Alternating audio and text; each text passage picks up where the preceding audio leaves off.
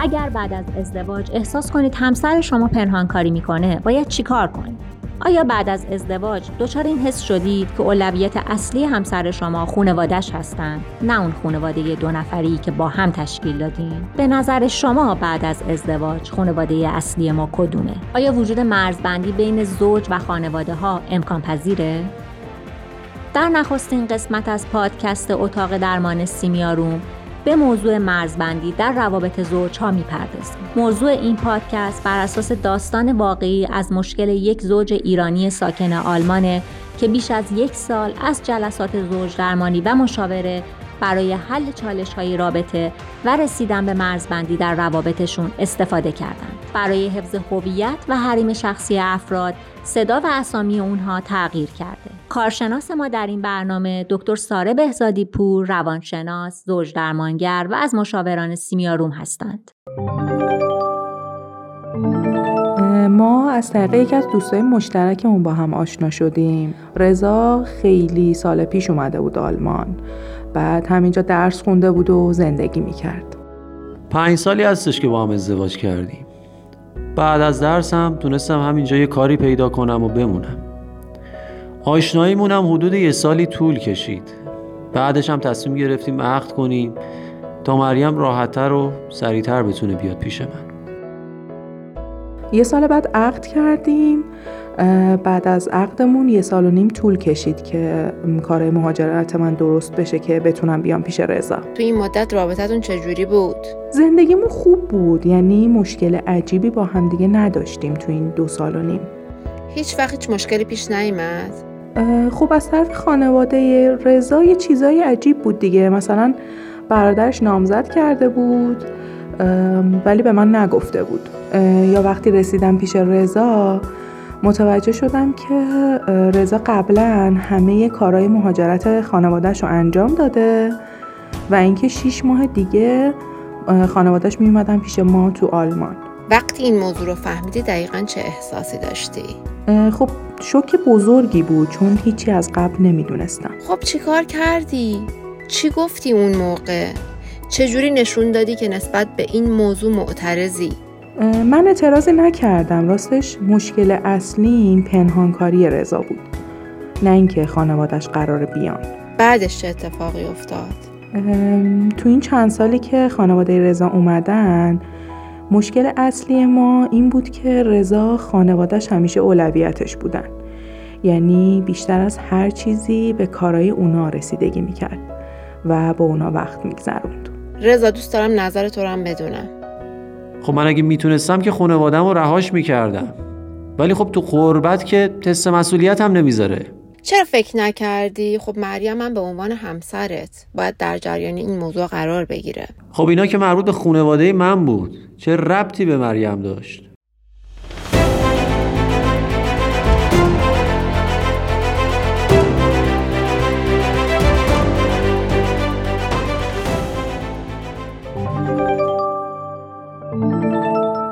اگه بخوام یک صورتبندی کلی راجع به مسائل و شکایت این زوجین داشته باشم می‌تونم به مسئله پنهانکاری مرزگذاری این زوجین در ارتباط با خانواده هاشون اشاره کنم. از سمتی آقا توی این رابطه خیلی احساس ضرورت و لزوم نمی کرد که به همسرش چیزا رو توضیح بده راجع به مسائل صحبت کنه. از نظر خودش هم پنهانکاری نکرده بود. خانم هم واکنشی نشون نمی‌داد اعتراضی نمی‌کرد نظرش رو بیان نمی‌کرد در مورد احساساتش صحبت نمی‌کرد. اما خوب می‌دونیم که لازمه یک ارتباط رضایت بخش طولانی مدت بعد از ازدواج داشتن صداقته. خانم و آقا باید بتونن بعد از ازدواج راجع به مسائل مختلف با همدیگه گفتگو داشته باشن. از طرفی آقا فکر می‌کرد هنوز دوران مجردیه و در قبال پدر و مادرش و خانواده اصلی در ذهن خودش مسئول و متعهده. معمولا جلسات زوج درمانی به این صورته که ما یه سری جلسات با زوجین به صورت مشترک داریم. می‌تونیم همزمان یه سری جلسات هم به صورت فردی با زوجین داشته باشیم تا با دیدگاهشون نظراتشون راجع به مسائل آشنا بشیم. طی جلساتی که با این زوجین داشتیم متوجه شدیم که آقا شخصیتی که داره هنوز وابستگی های خودشو به خانواده پدری حفظ کرده و نتونسته یک تمایز یا تفکیکی بین خودش و خانواده که الان تشکیل داده و خانواده که قبلا خانواده اصلی اون بودن قائل بشه.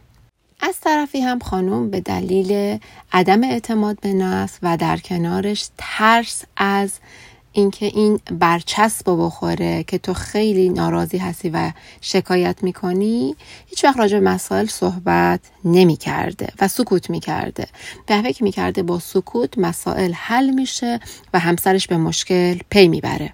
ولی قطعا مسئله که همیشه ما با زوجین مطرح می‌کنیم همسر ما قادر به ذهن خانی ما نیست. و ما باید بتونیم به این ادبیات برسیم که درباره مسائل مختلف در زمانهای مختلف با همسرمون به بحث و گفتگو بپردازیم.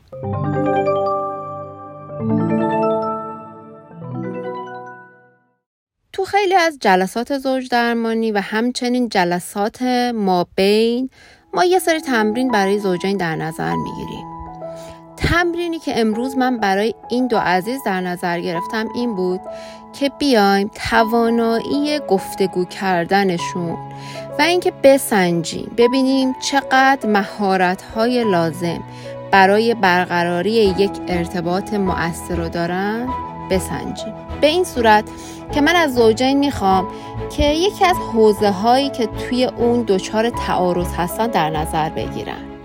بشینن با هم گفتگو کنن حل مسئله کنن برنامه بریزن برای آینده و و و.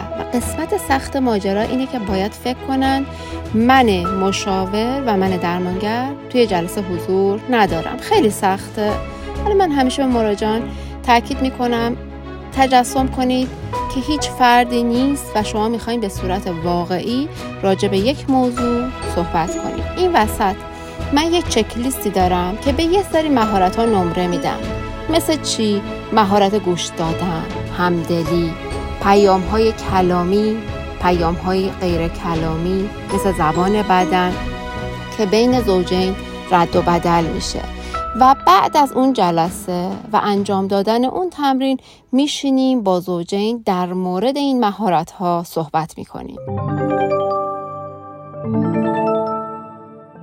خب از تکنیکی که جلسه قبل با رضا و مریم داشتیم متوجه شدیم که این زوجم مثل خیلی از زوجای دیگه مهارت گوش دادن خوب و بلد نیستن و همدیگر رو میشنون.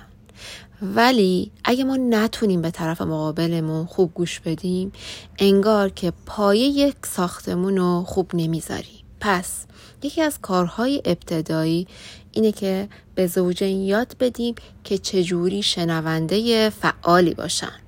الان هم ممکن از من بپرسید که گوش دادن فعال به چه معناست چه ویژگی هایی داره چه فرقی با شنیدن داره. اول بگم که گوش دادن اصلا کار راحتی نیست اما بدون اونم نمی‌تونیم یه ارتباط صمیمانه ایجاد کنیم و برای مدت طولانی حفظش کنیم.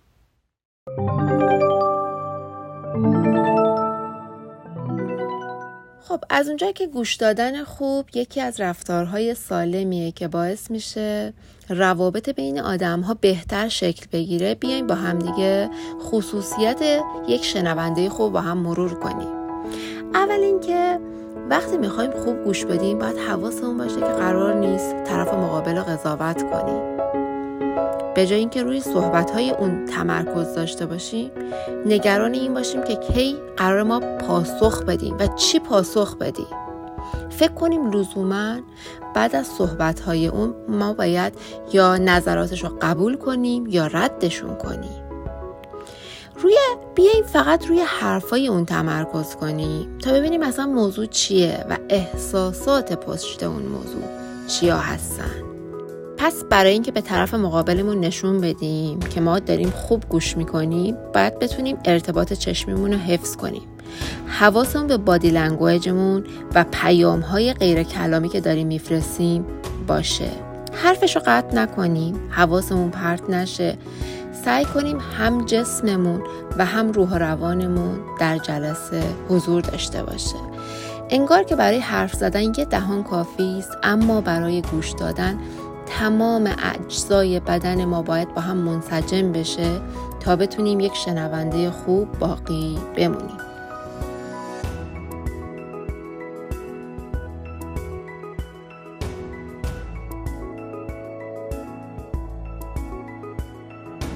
یکی از بحث‌های خیلی مهمی که دوست دارم امروز با همدیگه راجبش صحبت کنیم بحث نقش و جایگاه خانواده های زوجینه.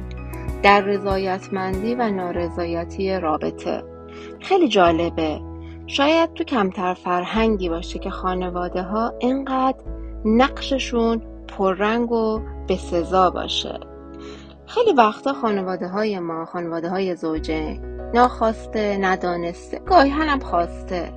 با توجیه های مختلف مثل اینکه بچمه دوستش دارم. پاره تنمه دلم براش میسوزه. علاقه بهش دارم. می‌تونن به رابطه ما آسیب بزنن رضا جان من اگر قبل از ازدواج از شما میپرسیدم که خانواده اوریجینال یا اصلی تو کیا هستن خب قطعا می‌گفتی پدرم مادرم خواهر یا برادر احیانم ولی بعد از ازدواج جواب این سال کاملا متفاوته. هستن. زوجینی که سالهای طولانی دارن با هم زندگی می‌کنن. ولی هنوز متاسفانه نتونستن نخواستن بلد نبودن که خودشونو رابطهشونو فامیلشونو فامیل اوریجینالی که الان هست من و همسرم از خانواده اصلی منفک و متمایز کنن. یادتونه گفتیم که زندگی که توش مرزبندی نباشه انگار که خونه ای که دیوار نداره. اینجا ما می‌خوایم به زوجین یاد بدیم مثل شما که دست بذارن تو دست همدیگه با همدیگه مرزای خونشونو حد و حریم خونشونو مشخص کنن. تا کجا افراد اجازه دارن بیان جلو؟ از کجا نیاز به اجازه دارن؟ خب بی بهتون بگم دوستان. مرز و حریم گذاشتن برای خانواده ها خیلی سخته. تو فرهنگ ما خیلی وقتا مرزبندی آدما فکر می‌کنن وقتی دارن مرز می‌زنن یعنی دارن بیادبی می‌کنن. مخصوصا در ارتباط با خانوادهشون. حالا که اینا خودشون مستقل شدن خانواده تشکیل دادن زن گرفته شوهر کرده این خیلی مهمه. ممکنه خیلی از خانواده ها مقاومت نشون بدن فشار بیارن احساس حتی از وجدان ایجاد کنن احساس گناه ایجاد کنن. اما بعد از یه مدت یه مدت ممکن طولانی هم بشه ببینن که ما مصریم. من و همسرم با همدیگه می‌خوایم مرزای خانوادهمون رو مشخص کنیم و به بقیه اجا... نشون بدیم که بعد اجازه بگیرن با این مسئله کنار بیان سازگار بشن و تغییر رفتار ایجاد کنن.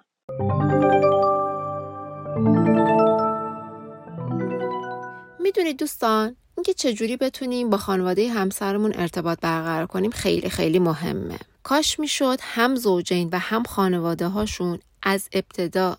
یه سری آموزش های لازم رو می‌گرفتم برای که بتونه این ارتباط خوب شکل بگیره برای که بنای این زندگی محکم و صحیح گذاشته بشه. چرا گفتم هم خانواده ها هم زوجین؟ برای که این یه کار تیمیه مستلزم همکاری و هماهنگی بین زوجین و خانواده هاشونه.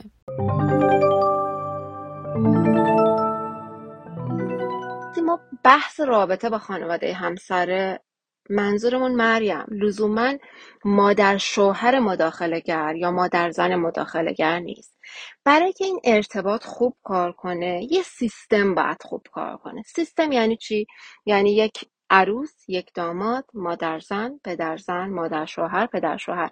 یعنی همه با هم باید همکاری کنن که پایه های ارتباط خوب شکل بگیره و خوب هم جلو بره. و در پایان این بحث که خیلی مهمه گفتنش اینه که خانواده های ما ایرانی ها معمولا انگار هویت ما هستن. خیلی من این جمله رو شنیدم از زوجین که میگه ما قبل از که ازدواج کنیم مثلا همسرم پنج سال با خواهرش قهر بوده. حالا من جرأت ندارم اسم هم خواهرش رو بیارم. خب دوستان این یه جورایی انگار داریم راجع به هویت اون فرد صحبت می‌کنیم. حواسمون باشه. با در نظر گرفتن این نکته فشار زیادی به رابطمون ایجاد نکنیم. بتونیم به یه مرزبندی سالم دستیابی داشته باشیم باید یک چارچوب حریم حسار برای ارتباطاتمون شکل بدیم که هم دوستانه باشه هم مناسب باشه و هم همراه با احترام. مرزها معمولا انتظارات یا نیازهایی هستند که به ما کمک می‌کنن تو روابطمون احساس امنیت و راحتی داشته باشیم.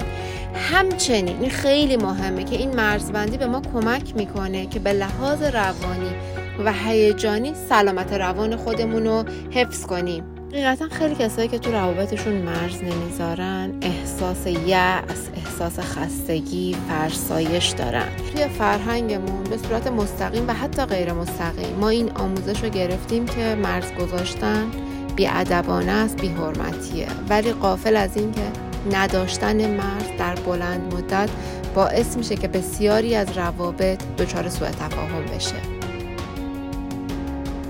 یکی از مسائل خیلی مهمی که ما هم در جلسات زوج درمانی هم در جلسات فردی و هم در کلاس های آموزشیمون مثل آموزش های خود مراقبتی به بحث در مورد اون می‌پردازیم. اینه که چجوری تو روابطمون مرز و حریم بذاریم.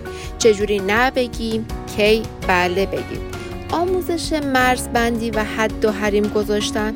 معمولا تو همه سطوح ارتباطی بهش نیاز داریم. تو ارتباط با همسرمون پارتنرمون، فرزندمون، خانوادهمون، دوستمون، همکارمون. یعنی انگار که همه جا از خودش جاپا می‌ذاره. کاری که ما می‌کنیم میایم بر اساس اون خواسته هایی که داریم نیازهامون، انتظاراتمون، مرزامون رو مشخص می‌کنیم. چه رفتارهای از دید ما قابل قبوله و چه رفتارهای قابل قبول نیست. مهمتر از اون به بقیه به صورت شفاف اعلام می‌کنیم. این خیلی اشتباهه که فکر کنیم بقیه باید بدونن مرز من کجاست. بعضی وقتا حتی نیاز من چندین بار اینو اعلام کنم. و مهمتر از اون اینه که من خودم در ابتدا تعهد داشته باشم که مرزهای خودم رو رعایت کنم. یادمون باشه که ما می‌تونیم آدم خیلی خوب و مهربونی باشیم اما تو روابطمون مرز بذاریم یه جاهایی نبگیم و به موقع هم بله بگیم دوست دارم یه نقل قول از جان گاتمن داشته باشم. راجع به جان گاتمن خیلی صحبت کردیم تو در طی جلسات. گاتمن به عنوان یه زوج درمانگری که روی روابط انسانی خیلی کار کرده معتقده که هفت رفتار سالم وجود داره که می‌تونه باعث پیوند یا connection بین روابط انسانی بشه. روابط انسانی هم می‌تونه روابط بین دو زوج باشه دو تا partner بین دو تا دوست یا هر رابطه دیگه ای یکی از این پیوند دهنده ها حمایت کردنه. بعدیش ایجاد شور و شوق تو رابطه است. سومین پیوند دهنده گوش دادن یا گوش سپردن به طرف مقابله. چهارمین بحث بحث پذیرش. پذیرش نسبت به مسائل غیر قابل تغییر. پنجم احترام گذاشتن به همدیگه است. ششم گفتگوی دائمی بر سر مسائل. و هفتم اعتماد داشتن و ایجاد اعتماد توی رابطه است.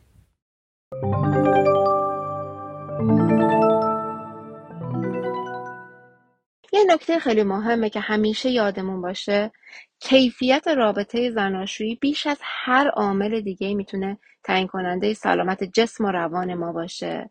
می‌تونه مقاومت ما رو در مقابل بیماری ها تعیین کنه و همینطور طول عمر ما رو رقم بزنه. خیلی از پژوهش ها میگه که بیاین به جای سرمایه گذاری های دیگه برای سلامتیتون رو رابطه زناشوییتون سرمایه گذاری کنید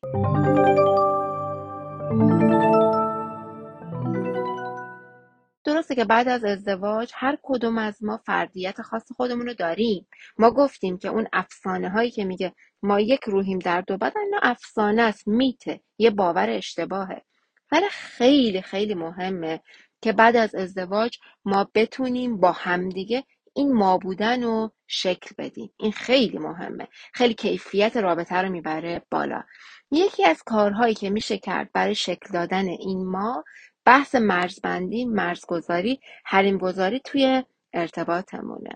یه نکته که بازم با هم مرور کردیم گاتمن میگه که قسمت مهمی از پیروزی یا شکست در روابط زناشویی به نوع گفتگوهایی که بین زوجین شکل می‌گیره رقم می‌زنه بستگی داره. و برای اینکه زوجین بتونن یه گفتگوی خوبی با هم دیگه داشته باشن باید بتونن شنونده خوبی باشن.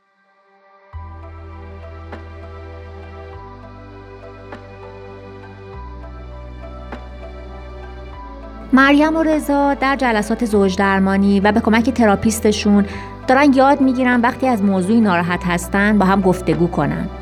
چرا که با مطرح نکردن مسائل چیزی حل نمیشه. اونا حالا بیشتر سعی می‌کنن شنونده فعالی باشن و با دقت به هم گوش کنن. چیزی که نیازمند دوری از قضاوت و تحقیره. رمز داشتن یک زندگی مشترک سالم یعنی مرزبندی در روابط و سرزنش و پنهانکاری نکردن مهمترین چیزیه که این زوج بهش رسیدن.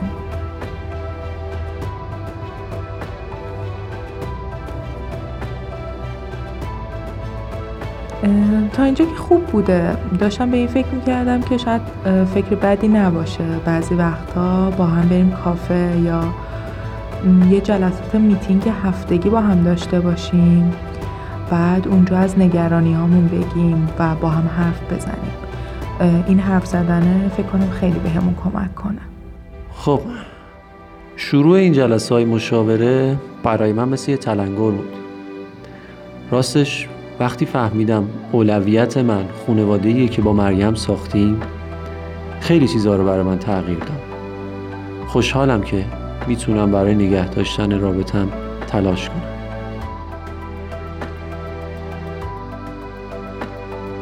این قسمت از پادکست اتاق درمان در دی ماه 1400 تهیه و ضبط شده است.